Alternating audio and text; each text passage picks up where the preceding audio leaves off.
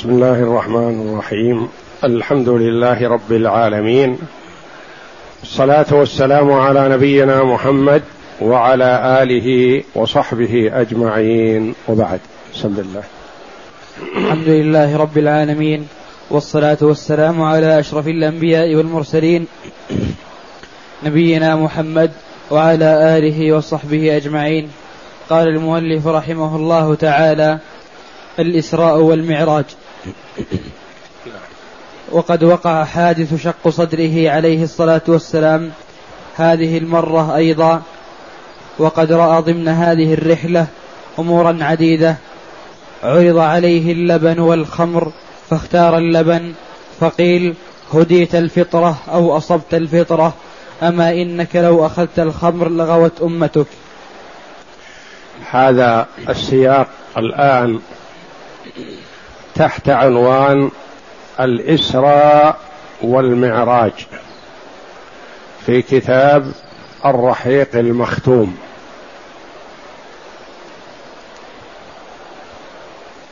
يقول المؤلف رحمه الله تعالى وقد وقع حادث شق صدره صلى الله عليه وسلم.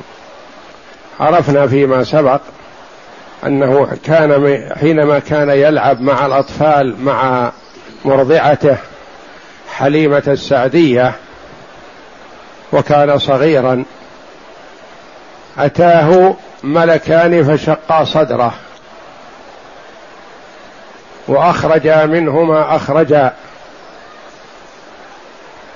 وفر أصحابه من الأطفال معه إلى أمه حليمة السعدية وقالوا صرع ابنك.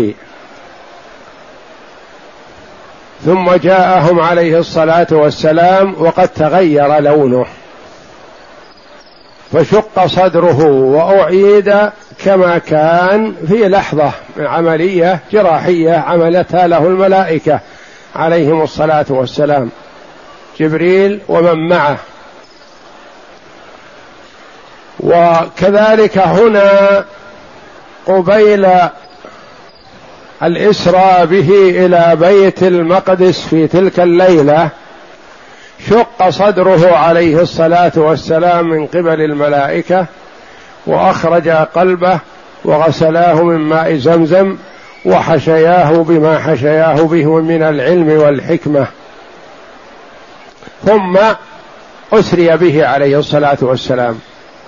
عملية جراحية عظمى بدأت وانتهت بلحظة من قبل الملائكة عليهم الصلاة والسلام.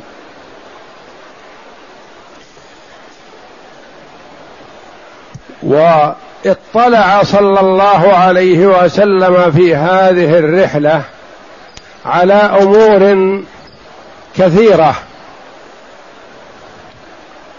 تظهر فيها معجزته صلى الله عليه وسلم وصدقه وأنه لا يخبر إلا بالحق والصدق عليه الصلاة والسلام. شيء أدركه كفار قريش وشيء لم يدركوه لكنهم لعنادهم وجهلهم وردهم للحق ما قبلوا منه عليه الصلاة والسلام. فهو عليه الصلاة والسلام من هذه الأمور التي عرضت عليه ووفق فيها عرض عليه كأس اللبن وكأس الخمر وفي حديث آخر وكأس الماء. فاختار عليه الصلاة والسلام اللبن وأخذه وشربه. فقال له الملك هديت للفطرة. لو أخذت الماء لغرقت أمتك ولو أخذت الخمر لغوت أمتك. هلكت بالغواية. فهدي للفطرة وكان عليه الصلاة والسلام يشرب اللبن وفيما أعلم واطلعت عليه أنه ما ألح على أحد بطعام يأكل منه بعدما شبع سوى اللبن. فقد ألح على أبي هريرة رضي الله عنه أن يشرب فشرب ثم ألح عليه فشرب ثم ألح عليه فشرب حتى قال والذي بعثك بالحق لا أجد له مسلكا. يعني ما أجد له مكان. فاللبن شراب طيب ونافع ومفيد للجسم واختاره الله جل وعلا وجعله غذاء للطفل الرضيع الذي لا يستطيع هضم الطعام من حين ولادته إلى فترة طويلة وهو يقتصر على اللبن. فهو غذاء كامل ونافع للكبير والصغير ومن بينهما. نعم. ورأى أربعة أنهار في الجنة نهران ظاهران ونهران باطنان والظاهران هما النيل والفرات. ومعنى ذلك أن رسالته ستتوطن الأودية الخصبة في النيل والفرات وسيكون أهلها حملة الإسلام جيلا بعد جيل وليس معناه أن وليس معناه أن مياه النهرين تنبع من الجنة. رأى عليه الصلاة والسلام أنهر الجنة ومن أنهر الجنة نهر النيل ونهر الفرات. وليس المراد بهما هذان النهران الموجودان نهر النيل الذي في مصر ونهر الفرات الذي في العراق وإنما هي أسماء على أسماء و ولعله كما استنبط المؤلف رحمه الله تعالى بأن دعوته صلى الله عليه وسلم ستظهر وتنتشر في هذه الأودية وهذه الأنهار الخصبة ويكون لها أثر وحملة يبلغونها عنه صلى الله عليه وسلم. وقد وجد بحمد الله علماء كثير ودعاة إلى الله في مصر وفي العراق نفع الله بهم الإسلام والمسلمين. نعم. ورأى مالك خازن النار وهو لا يضحك وليس على وجهه بشر وبشاشة. ومما رأى ليلة أسري به وعرج به عليه الصلاة والسلام رأى مالك. ومالك هذا خازن النار يعني كبير الملائكة التي تتولى النار وتخزنها وتعذب أهلها. وكما أخبر الله جل وعلا أن أهل النار قالوا يا مالك ادع لنا, لنا ربك. يا مالك يطلبون منه أن يدعو الله لهم بالتخفيف وأن يخرجهم منها. ونادوا يا مالك قال إنكم ماكثون.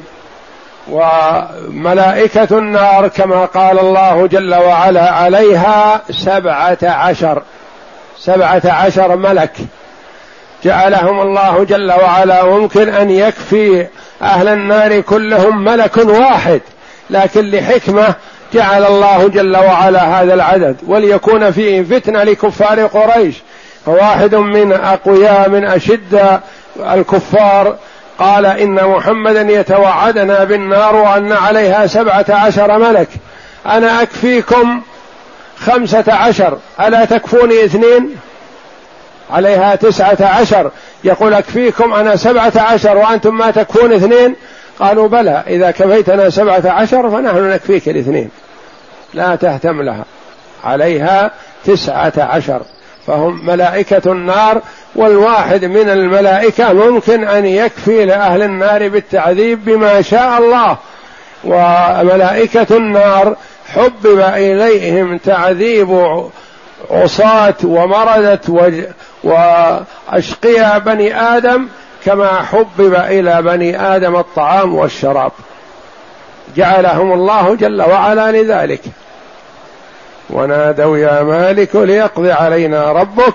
قال إنكم ماكثون. وكذلك رأى الجنة والنار. رأى الجنة والنار. اطلع على ما في الجنة من النعيم ورأى ما في النار من العذاب والجحيم عليه الصلاة والسلام. و وهو قد أيقن بذلك عليه الصلاة والسلام لكن ما راء كمن سمع كما يقال ليزداد يقينا وإيمانا عليه الصلاة والسلام. وراى أكلة أموال اليتامى ظلما لهم مشافر كمشافر الإبل يقذفون في أفواههم قطعا من نار كالأفهار فتخرج من أدبارهم. رأى عليه الصلاة والسلام انواعا من المعذبين بالنار من أمته صلى الله عليه وسلم. معذبون بالنار ما يقترفونه وإن كان دون الكفر. فصاحب الكبيرة يستحق دخول النار إن لم يعفو الله جل وعلا عنه. حتى وإن كان مسلما فهو قد يعذب بالنار ثم مآله إلى الجنة فيما بعد. فرأى عليه الصلاة والسلام أكلة أموال اليتامى ظلما لهم مشافر كمشافر الإبل. يقذف يقذفون في أفواههم قطعا من نار كالأفهار. الافهار الأحجار. والفهر الحجر. قالوا الحجر بملء الكف أو الحجر مطلقا. يعني تقذف في أفواههم هذه الحجارة وهي حجارة من نار. ومصداق ذلك في كتاب الله جل وعلا. إن الذين يأكلون أموال اليتامى ظلما إنما يأكلون في بطونهم نارا وسيصلون سعيرا. حتى وإن كان مسلم إن لم يعفو الله جل وعلا عنه. يأكلون هذه النار لأنهم أكلوا مال اليتيم. ومال اليتيم لأنه ما يستطيع أن يخاصم لنفسه ويستقصي حقه ولا يعرف ما له وما عليه. فالذي يتولى مال يتيم عليه أن يحذره أشد الحذر أكثر من غيره ممن يدرك أن يحاسب ويأخذ حقه. هذه النار تقذف في أفواههم والعياذ بالله وتخرج من أدبارهم ثم تعود مرات وكرات. نعم. ورأى أكلة الربا لهم بطون كبيرة لا يقدرون لأجلها أن يتحولوا عن مكانهم ويمر بهم آل فرعون حين يعرضون على النار فيطؤونهم ورأى أكلة الربا لهم بطون كبيرة لهم بطون كالبيوت والعياذ بالله. ما يستطيع أن يمشي ولا يستطيع أن يتحرك من مكانه. ولعل هذا عذاب البرزخ يعني عذاب ما بين الدنيا والآخرة قبل قيام الساعة. فهم يكونون على طريق ما يستطيعون أن يقوموا منه يطأهم آل فرعون بأقدامهم ذهابا وإيابا لأنهم يعرضون على النار غدوا وعشيا والعياذ بالله. وهؤلاء في طريقهم فيطؤونهم بأقدامهم. نعم. ورأى الزنات بين أيديهم لحم سمين طيب.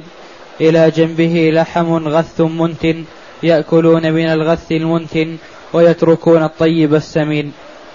ورأى الزناة بهذه الصفة والعياذ بالله بين أيديهم لحم طيب لذيذ حلال ولحم خبيث منتن فيأكلون الحرام المنتن ويتركون الحلال الطيب وهم تركوا الزواج والنكاح الذي أباح الله جل وعلا وأحله ويأكلون الحرام أي يقعون في الزنا والعياذ بالله.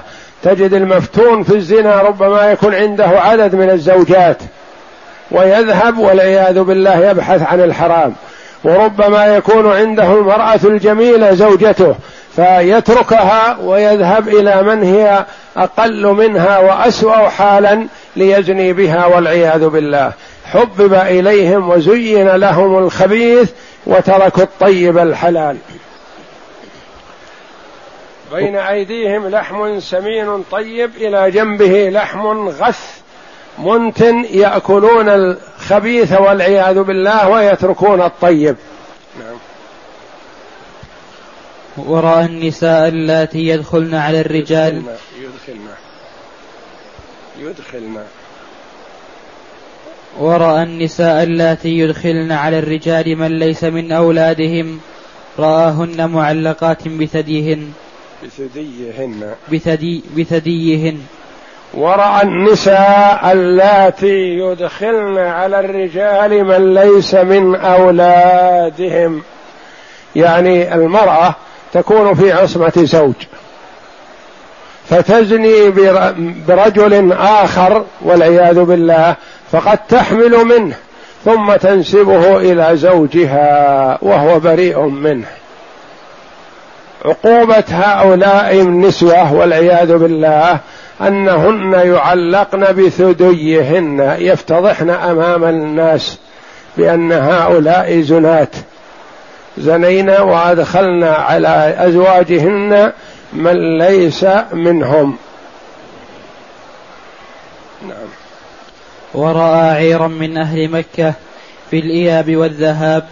ورأى عير العير هي الإبل المحملة بالبضايا فقد رآها صلى الله عليه وسلم في ذهابه إلى بيت المقدس ورآها وهو راجع من بيت المقدس عليه الصلاة والسلام في الطريق لأنه ذهب مع الطريق البري.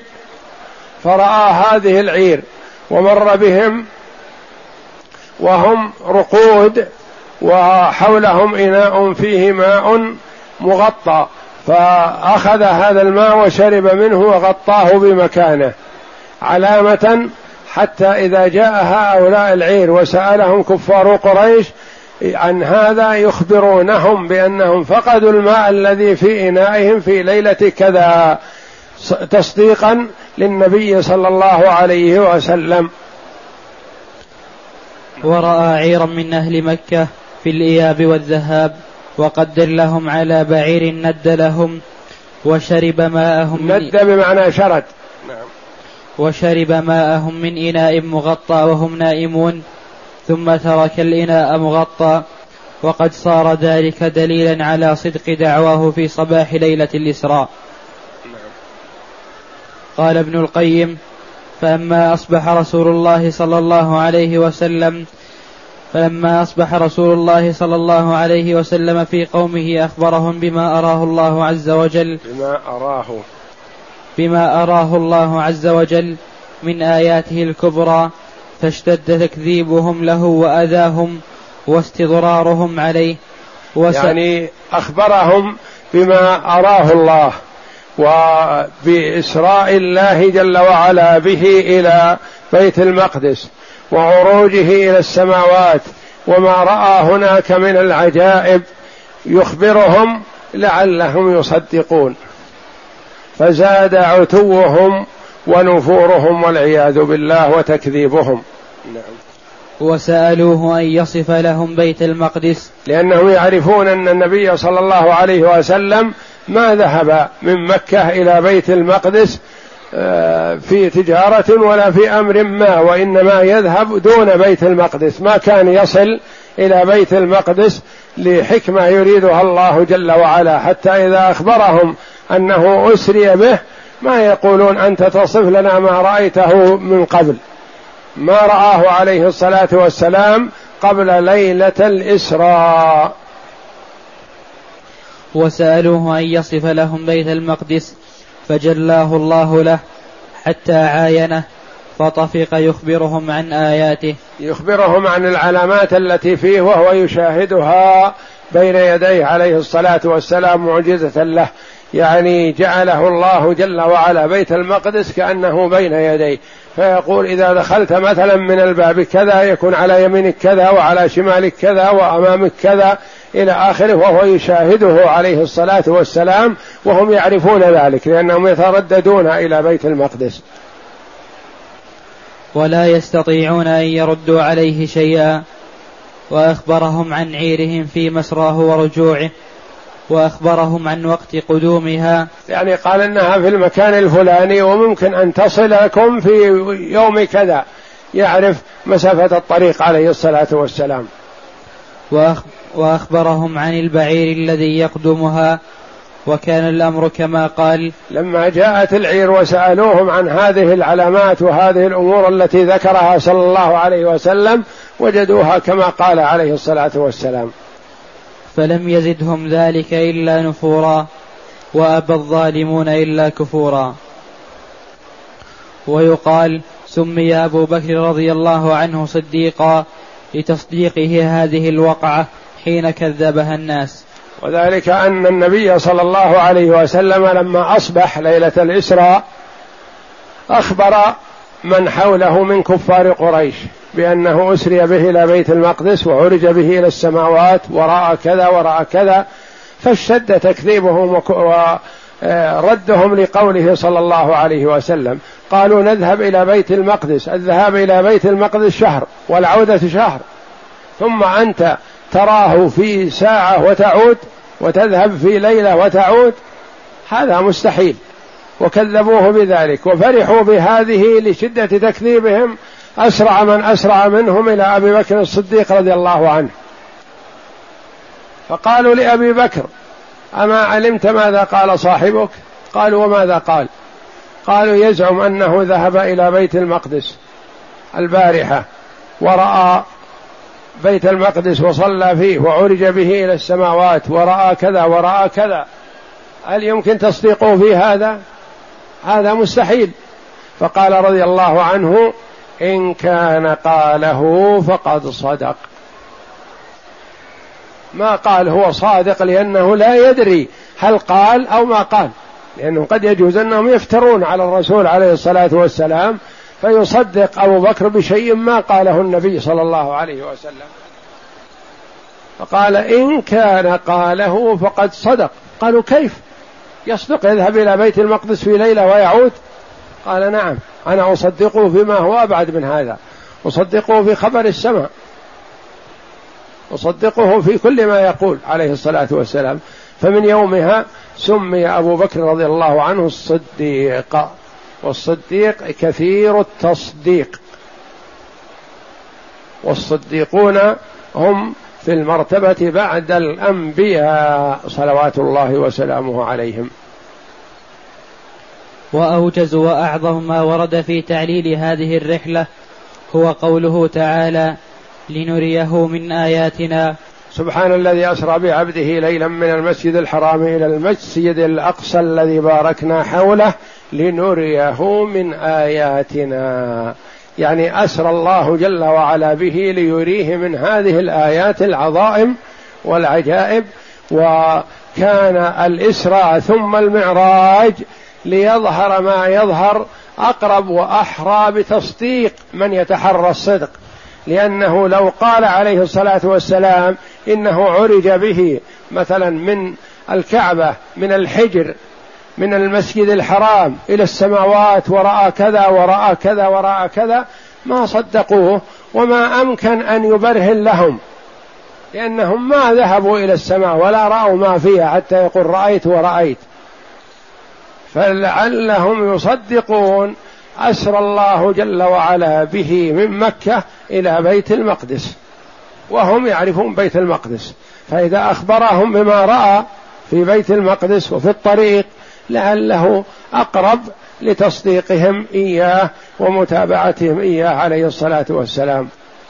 فزادهم ذلك تكذيبا مع أن الله جل وعلا قال لنريه من آياتنا. الغرض يعني من هذا الإسراء هو أن يرى من آيات الله جل وعلا ما يكون دليلا على صدقه. والأنبياء عليهم الصلاة والسلام كل نبي أعطاه الله جل وعلا من الآيات ما على مثله آمن البشر. والنبي صلى الله عليه وسلم أعطي من الآيات والمعجزات الشيء الكثير لكن من أعظمها القرآن. أعظم المعجزات معجزة القرآن لأنه باق إلى أن يرث الله الأرض ومن عليها. قال العلماء معجزات الأنبياء عليهم السلام تنتهي بنهاية النبي. معجزة على يده وتنتهي. أما معجزة نبينا محمد صلى الله عليه وسلم فهي خالدة باقية إلى أن يرث الله الأرض ومن عليها وهي هذا القرآن العظيم. وهو بين أيدينا بحمد الله غضا طريا كما نزل على محمد صلى الله عليه وسلم. إنا نحن نزلنا الذكر وإنا له لحافظون. وهذه سنة الله في الأنبياء. قال تعالى وكذلك نري إبراهيم ملكوت السماوات والأرض وليكون من الموقنين. الآيات العجيبة أراها الله جل وعلا إبراهيم عليه السلام ليكون من الموقنين يزداد يقينه وإيمانه. وكما سأل إبراهيم عليه السلام ربه تبارك وتعالى رب أرني كيف تحيي الموتى؟ قال أولم تؤمن؟ قال بلى ولكن ليطمئن قلبي. نعم.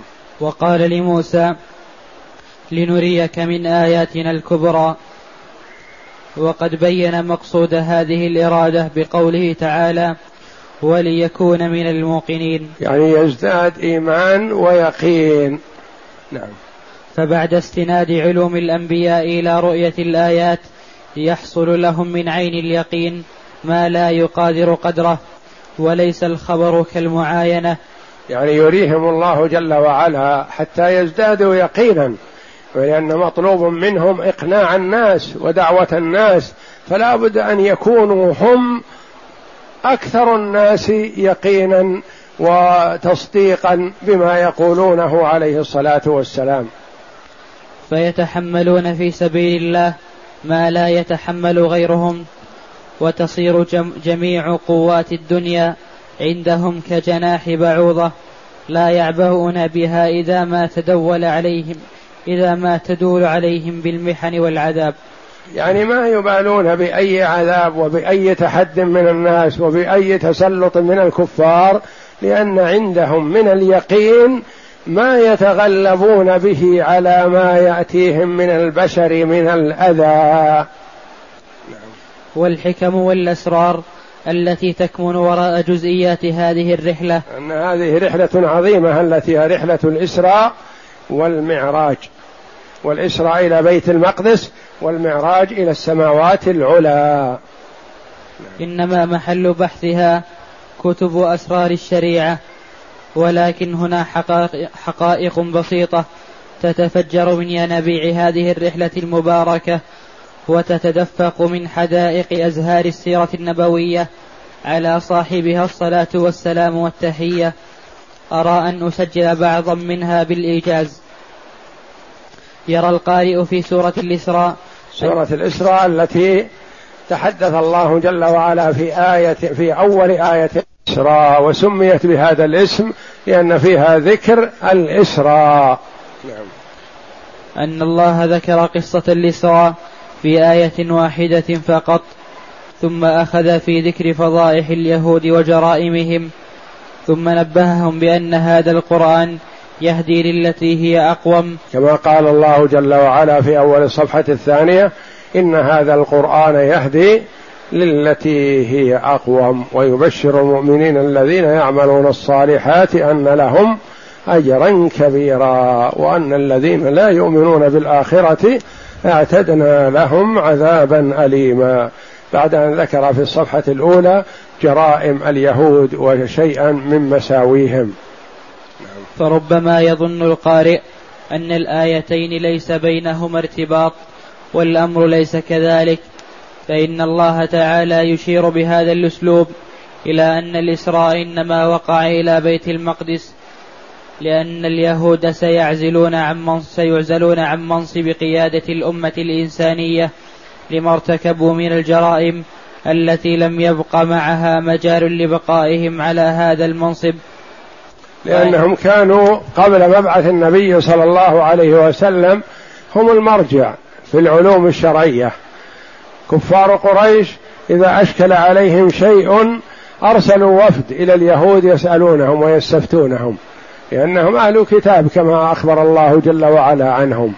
لكنهم جحدوا وإلا هم عندهم علم لكنهم ما عملوا بعلومهم والعياذ بالله. ولذا قال العلماء رحمهم الله من فسد من علمائنا ففيه شبه من اليهود ومن فسد من عبادنا ففيه شبه من النصارى والعياذ بالله. لأن اليهود عندهم علم فلم يعملوا به والنصارى يعبدون الله على جهل وضلال فالفاسد من العباد يعبد الله على جهل وضلال كالنصارى والفاسد من العلماء عنده العلم لكن لم يعمل به ففيه شبه من اليهود والعياذ بالله نعم. وأن الله سينقل هذا المنصب فعلا إلى رسوله صلى الله عليه وسلم ويجمع ويجمع له مركزي الدعوة الدعوة الإبراهيمية كليهما فقد آن أوان انتقال القيادة الروحية من أمة إلى أمة من أمة ملأت تاريخها بالغدر والخيانة والإثم يعني القيادة في أمور الدنيا والقيادة في أمور الآخرة. فهو عليه الصلاة والسلام بعد هجرته صلى الله عليه وسلم صار له القيادة في الأمور الدنيوية كما له القيادة في الأمور الأخروية. فهو القائد وهو الأمير وهو المرجع في أمور الدنيا والدين والعلم عليه الصلاة والسلام بعدما صار لهم مركز وصار لهم دولة في المدينة. فقد آن أوان انتقال القيادة الروحية من أمة إلى أمة. القيادة الروحية يعني الدينية من من اليهود إلى أمة محمد صلى الله عليه وسلم. من أمة ملأت تاريخها بالغدر والخيانة والإثم والعدوان إلى أمة تتدفق بالبر والخيرات ولا يزال رسولها يتمتع بوحي القرآن الذي يهدي للتي هي أقوم. إن هذا القرآن يهدي للتي هي أقوم وقال جل وعلا للتي هي أقوم يعني في كل شيء يعني ما حدده في شيء دون شيء أقوم في أمور الآخرة أو أقوم في أمور الدنيا أو أقوم في العلم أو أقوم في كذا إن هذا القرآن يهدي للتي هي أقوم في كل شيء. نعم. ولكن كيف تنتقل هذه القيادة؟ والرسول يطوف, يطوف في جبال مكة مطرودا بين الناس. يعني ما يتسنى أن يكون له قيادة وهو مشرد عليه الصلاة والسلام. يختفي من جبل إلى جبل ومن واد إلى واد ومن شعب إلى شعب. ما تستقيم. لا بد أن يكون مع هذا. إذا صارت له القيادة يكون له ولاية له مركز له قاعدة له مكان تنطلق منه الدعوة. فهيأ الله جل وعلا له المدينة وأهلها. هذا السؤال يكشف الغطاء عن حقيقة أخرى وهي أن دورا من هذه الدعوة الإسلامية قد أوشك إلى النهاية والتمام وسيبدأ دور آخر يختلف عن الأول في مجراه. ولذلك نرى بعض الآيات الدور الأول دور الدعوة والسرية وتحمل الأذى من الكفار وغير ذلك. والدور الآخر دور الدعوة إلى الله جل وعلا بالسيف والسنان.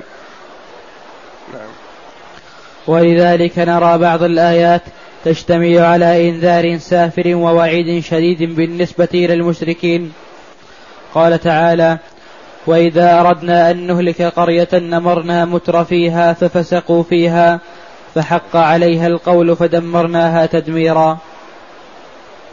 وقال تعالى وكم أهلكنا من القرون من بعد نوح وكفى بربك بذنوب عباده خبيرا بصيرا. وكل هذه الآيات في سورة الإسراء. اشعارا لهم. نعم. وبجنب هذه الآيات آيات أخرى تبين للمسلمين قواعد الحضارة وبنودها ومبادئها التي التي يبتني عليه يب التي يبتنى عليها مجتمعهم الإسلامي. كأنهم قد أووا إلى الآووا إلى الأرض تملكوا فيها أمورهم من جميع النواحي وكونوا وحدة متماسكة تدور عليها رح المجتمع. رح المجتمع. وكونوا وحدة متماسكة تدور عليها رح المجتمع. ففيه إشارة إلى أن الرسول صلى الله عليه وسلم سيجد ملجأ ومأمنا يستقر فيه أمره. ويصير مركزا لبث دعوته في أرجاء الدنيا. هذا سر من أسرار هذه الرحلة المباركة. التي هي رحلة الإسراء والمعراج. يتصل ببحثنا فآثرنا ذكره. ولأجل هذه الحكمة وأمثالها نرى أن الإسراء إنما وقع إما قبيل بيعة العقبة الأولى أو بين العقبتين. والله أعلم. يعني كان بي قبل بيعة العقبة الأولى يعني قبل السنة الثانية عشرة أو بين الثانية عشرة والثالثة عشرة يعني أنه قبل هجرة النبي صلى الله عليه وسلم إلى المدينة بزمن ليس بالطويل. ولا يصح أن يقال إن الإسراء قبل بعثته صلى الله عليه وسلم. ولا في أول بعثته ولا إلى السنة العاشرة لأنها في إسراء والمعراج فرضت عليه الصلاة ولم تفرض الصلاة عليه صلى الله عليه وسلم إلا بعد وفاة خديجة رضي الله عنها وخديجة توفيت في السنة العاشرة. وكان عليه الصلاة والسلام يصلي لكن صلاة نفل ما كانت مفروضة ويتعبد على صفة ما لم تكن على هذه الصفة المفروضة عليها.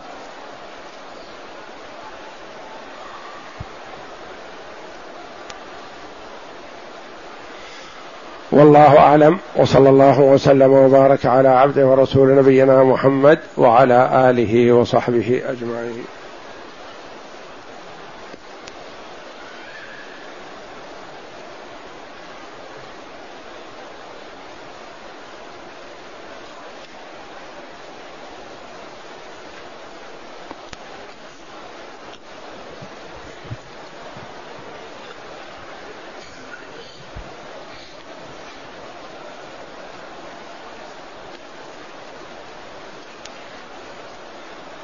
يقول السائل من تاب من هذه الكبائر التي رآها الرسول صلى الله عليه وسلم حينما أعرج به هل يلحقه شيء بعد توبته؟ يقول عليه الصلاة والسلام التائب من الذنب كمن لا ذنب له. والله جل وعلا يقول والذين لا يدعون مع الله إلها آخر ولا يقتلون النفس التي حرم الله إلا بالحق ولا يزنون ومن يفعل ذلك يعني هذه الجرائم الثلاث الشرك بالله وقتل النفس والزنا ومن يفعل ذلك يلقى أثاما يضاعف له العذاب يوم القيامة ويخلد فيه مهانا إلا من تاب. فتلك بشارة عظيمة لمن اقترف شيئا من الكبائر وتاب منها فإن الله جل وعلا يتوب عليه ولا يقع في هذا العذاب وإنما الذي يقع في هذا العذاب هو من مات مصرا على كبيرته. والله جل وعلا يقول قل يا عبادي الذين أسرفوا على أنفسهم لا تقنطوا من رحمة الله إن الله يغفر الذنوب جميعا إنه هو الغفور الرحيم وأنيبوا إلى ربكم واسلموا له من قبل أن يأتيكم العذاب ثم لا تنصرون واتبعوا أحسن ما أنزل إليكم من ربكم من قبل أن يأتيكم العذاب بغتة وأنتم لا تشعرون. يحث جل وعلا عباده على التوبة وعلى الندم على ما فرط منهم والعزم على الا يعودوا إلى الذنب مرة أخرى. ويبشر من تاب بأن الله جل وعلا يتوب عليه. ويغفر له ذنبه.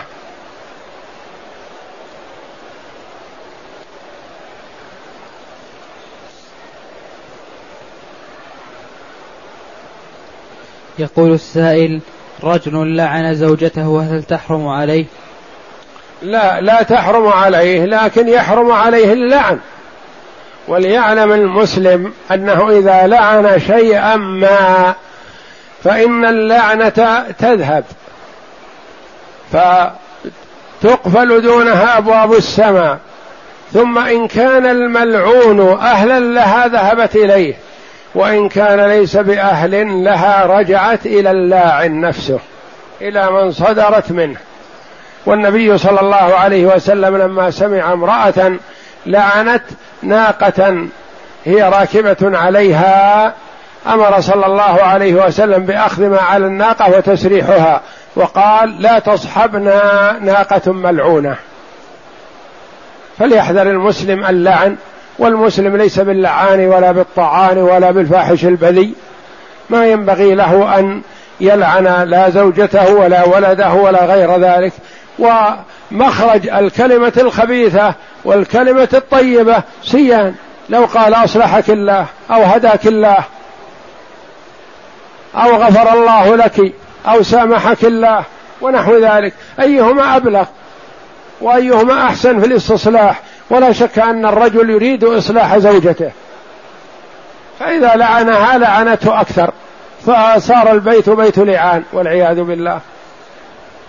وإذا دعا لها بخير استحيت وخجلت وندمت على ما فرط منها.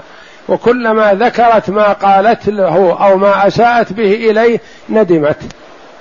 لأنه قابلها بالحسنى قابلها بالدعوة الطيبة. أصلحك الله هداك الله غفر الله لك سامحك الله. ونحو ذلك من الكلمات الطيبة التي يكون لها أثر طيب. ومثل هذا ولدك مثلا إذا قلت هداك الله أصلحك الله يا ولدي. أيهما خير لك أن تقول أخزاك الله أو لعنك الله أو أهلكك الله؟ لا يا أخي.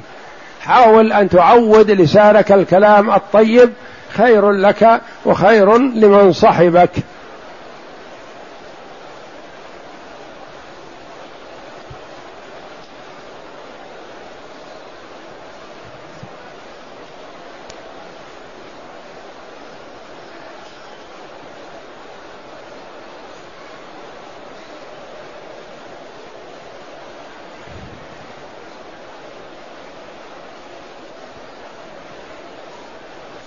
يقول السائل من أراد العمرة بعدما جاء من بلده إلى أين ينشئ عمرته؟ وهل فرق بين عمرة وزيارة بالعمرة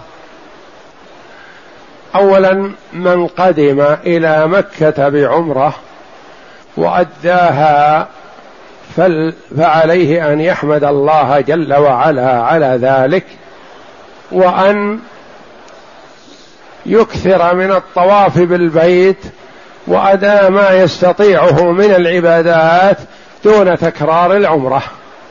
لأنه أدى العمرة والحمد لله. يكثر من الطواف بالبيت. لو استغرق الوقت الذي سيذهب به إلى الحل ويرجع ويطوف ويسعى كله بالطواف لكان خيرا له كما قال علماء السلف رحمة الله عليهم. يقول هؤلاء الذين يذهبون إلى التنعيم لا أدري يأثمون أو يؤجرون. فما ينبغي للإنسان أن يكرر. إن سافر أدى عمرته وسافر إلى المدينة سافر إلى الطائف سافر إلى جدة سافر إلى أي مكان ورغب في العودة إلى مكة عاد إليها بعمرة فحسن. لا بأس لأنه قادم إلى مكة.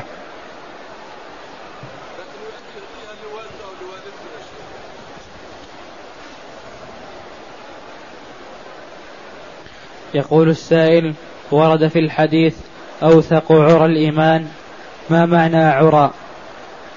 أوثق عرى الإيمان يعني شعب الإيمان والإيمان بضع وسبعون شعبة أعلاها قول لا إله إلا الله وأدناها إماطة الأذى عن الطريق والحياء شعبة من الإيمان.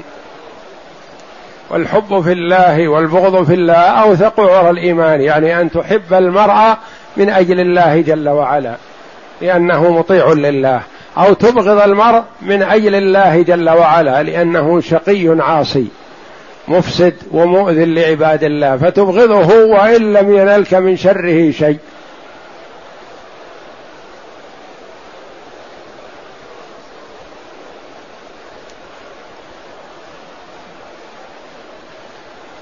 يقول السائل إذا تزاحم طلبي للعلم مع بري لوالدي ماذا أقدم؟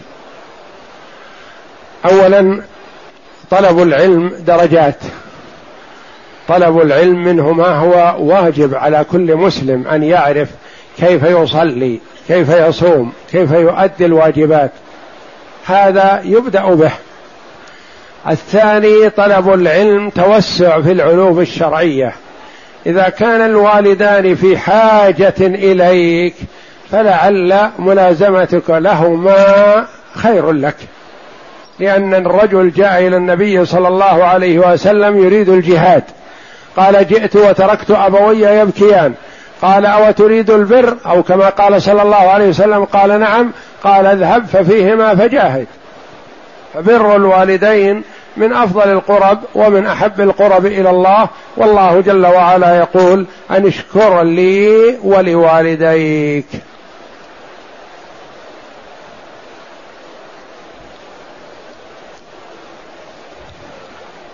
يقول السائل رجل لا يستطيع الطواف هل يجوز له الطواف على عربية؟ نعم يجوز له الطواف على عربية لكن ينبغي له أن يلاحظ ألا يؤذي بها ولا يزاحم بها الرجال ويؤذيهم بها. ويكون قائدها ممن يحسن القيادة لأن بعض من يقود العربية ويدفعها يؤذي الآخرين. فربما تضرر صاحب العربية أكثر جاءه من الإثم ما هو أعظم من أجره. لأن طوافه عبادة لكن إذا ترتب على هذه العبادة أذى لعباد الله فما يناله من الأجر مثل ما يناله من الإثم. مثل هذا من يزاحم مزاحمة شديدة على تقبيل الحجر الأسود. تجده يدفع هذا ويضرب هذا ويؤذي هذا لأجل يقبل الحجر الأسود. وتقبيل الحجر الأسود سنة. وطاعة وعبادة لله جل وعلا. لكن أذى المسلمين كبيرة من الكبائر. فما يجوز للمسلم أن ينتهك كبيرة من الكبائر لأجل أن يأتي بسنة من السنن.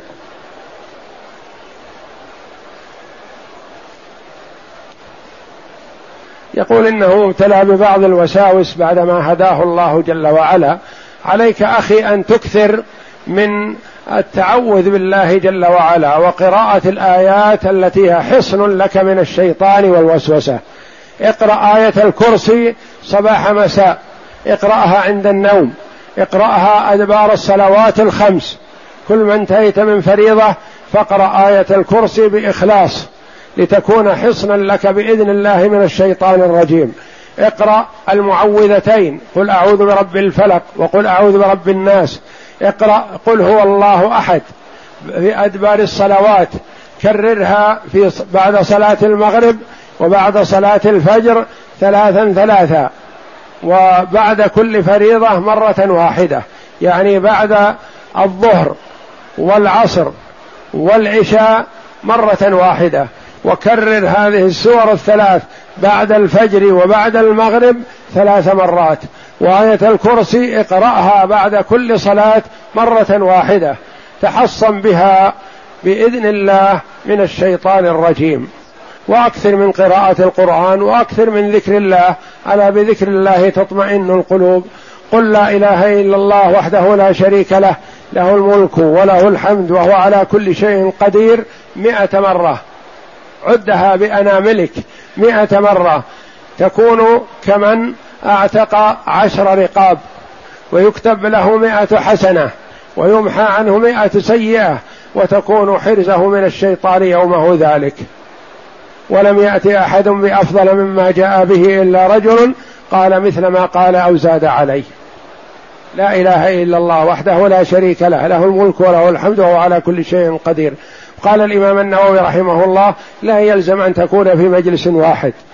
يعني لو فرقها فيه أول النهار وأوسطه وآخره يعد ثلاثين خمسين أربعين ويكمل وهكذا. فتكون حرزا له من الشيطان يومه ذلك بإذن الله. ومن قال سبحان الله وبحمده في اليوم مئة مرة غفرت خطاياه وإن كانت مثل زبد البحر. سبحان الله وبحمده. وممكن عد المئة بسهولة بإذن الله. يعد الأفراد باليد اليمين. قبضها وفلها عشرة ثم يقبض واحدة من اليسار.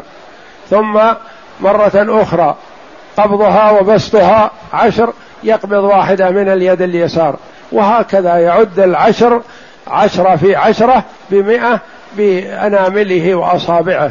والنبي صلى الله عليه وسلم رغب النساء بالتسبيح بالأنامل. قال واعقدن بالأنامل فإنهن مستنطقات. وعدها بالسبحة إذا كان على سبيل العدد فقط فلا بأس بهذا إلا أن الأنامل أفضل. وإذا رأى أن العد بالسبحة عبادة وقربة فهذا بدعة يكون حينئذ. العد بالسبحة إذا رأى أنه عد فقط فلا بأس عليه بهذا. وإذا رأى أن هذا عبادة أنه يتعبد الله بالسبحة فهذه بدعة. والنبي صلى الله عليه وسلم رأى امرأة تعد تسبح وتعد بنوى أو حصن بين يديها. ما أنكر عليها عليه الصلاة والسلام لكنه دلها إلى ما هو خير وأفضل وأيسر. قال قولي سبحان الله وبحمده عدد خلق عدد ما خلق في السماء سبحان الله عدد ما خلق في السماء. سبحان الله عدد ما خلق في الأرض. سبحان الله عدد ما بينهما. سبحان الله عدد ما هو خالق. والله أكبر مثل ذلك. والحمد لله مثل ذلك. ولا إله إلا الله مثل ذلك. ولا حول ولا قوة إلا بالله العلي العظيم مثل ذلك. هذه لا يعدلها شيء. لا حصى ولا نوى ولا غيرها. لو جمع نوى العالم كلها ما جاءت مقابله لهذه الكلمة. سبحان الله عدد ما خلق في السماء. سبحان الله عدد ما خلق في الأرض. سبحان الله عدد ما بينهما. سبحان الله عدد ما هو خالق. يعني من أول الدنيا إلى آخرها. والله أكبر مثل ذلك. والحمد لله مثل ذلك. ولا إله إلا الله مثل ذلك ولا حول ولا قوة إلا بالله العلي العظيم مثل ذلك. هذه لا يعدلها شيء. ما يحتاج الإنسان إلى سبحة ولا غيرها. و ولا ينبغي له أن يعد إلا ما ورد الأمر به في العد. مثل قول لا إله إلا الله وحده لا شريك له له الملك وله الحمد وهو على كل شيء قدير مئة مرة. أو قولها مثلا عشر مرات يقول من قال لا إله إلا الله وحده لا شريك له له الملك وله الحمد وهو على كل شيء قدير. عشر مرات كان كمن أعتق أربعة أنفس من ولد إسماعيل. أربع رقاب في هذه العشر. ومن قال سبحان الله وبحمده مئة مرة كان غفرت خطاياه وإن كانت مثل زبد البحر. فهذا الذي ورد العد بها وقول سبحان الله والحمد لله والله أكبر ثلاثا وثلاثين مرة بعد الصلوات تكون بتسعة وتسعين ويقول تمام المئة لا إله إلا الله وحده لا شريك له له الملك وله الحمد وهو على كل شيء قدير. ويغفر خطاياه وإن كانت مثل زبد البحر. فيكثر الإنسان من ذكر الله ويرسله ولا يعده إلا ما ورد العد فيه. ما ورد العد فيه إحرص على عدده اخذا بالسنة. وما لم يرد فيه عد أطلقه. ولا تقل سبحت ألف مرة سبحت مئة مرة مئتين مرة إلى آخره. لأن الإنسان إذا عد وأكثر ربما يدخله العجب والإعجاب بعمله وأنه حصل على شيء كثير. فحينئذ والعياذ بالله قد يحبط عمله إذا أعجب به.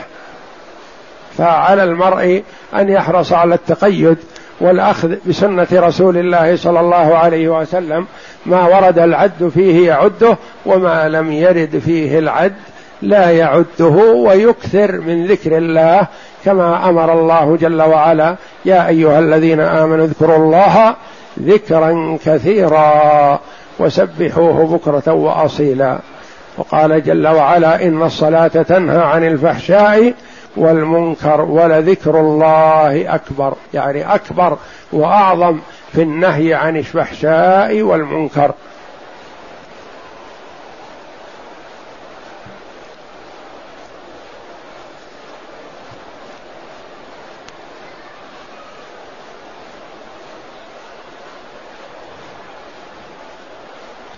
يقول السائل كيف تكون السنة الراتبة؟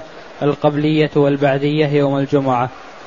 يوم الجمعة في صلاة الجمعة لا راتبة لها قبلها وإنما يصلي ما تيسر له. لو من حين يدخل المسجد مثلا مبكرا يصلي إلى أن يدخل الخطيب فحسن. أو يصلي ركعتين ويجلس يقرأ القرآن. أو يصلي ركعتين ويجلس يذكر الله. يشتغل بذكر الله وبالصلاة وبقراءة القرآن. ولا سنة لها راتبة قبلها. وراتبتها بعدها ركعتان أو أربع. ركعتان أو أربع. قال بعض العلماء إذا صلاها في المسجد يصلي أربع ركعات. وإذا صلاها في البيت يصلي راتبة الجمعة ركعتين. والوقت من بعد صلاة الجمعة إلى العصر كله وقت للسنن. يعني الراتبة ركعتان أو أربع وما زاد عنها فهو تطوع من النوافل المطلقة.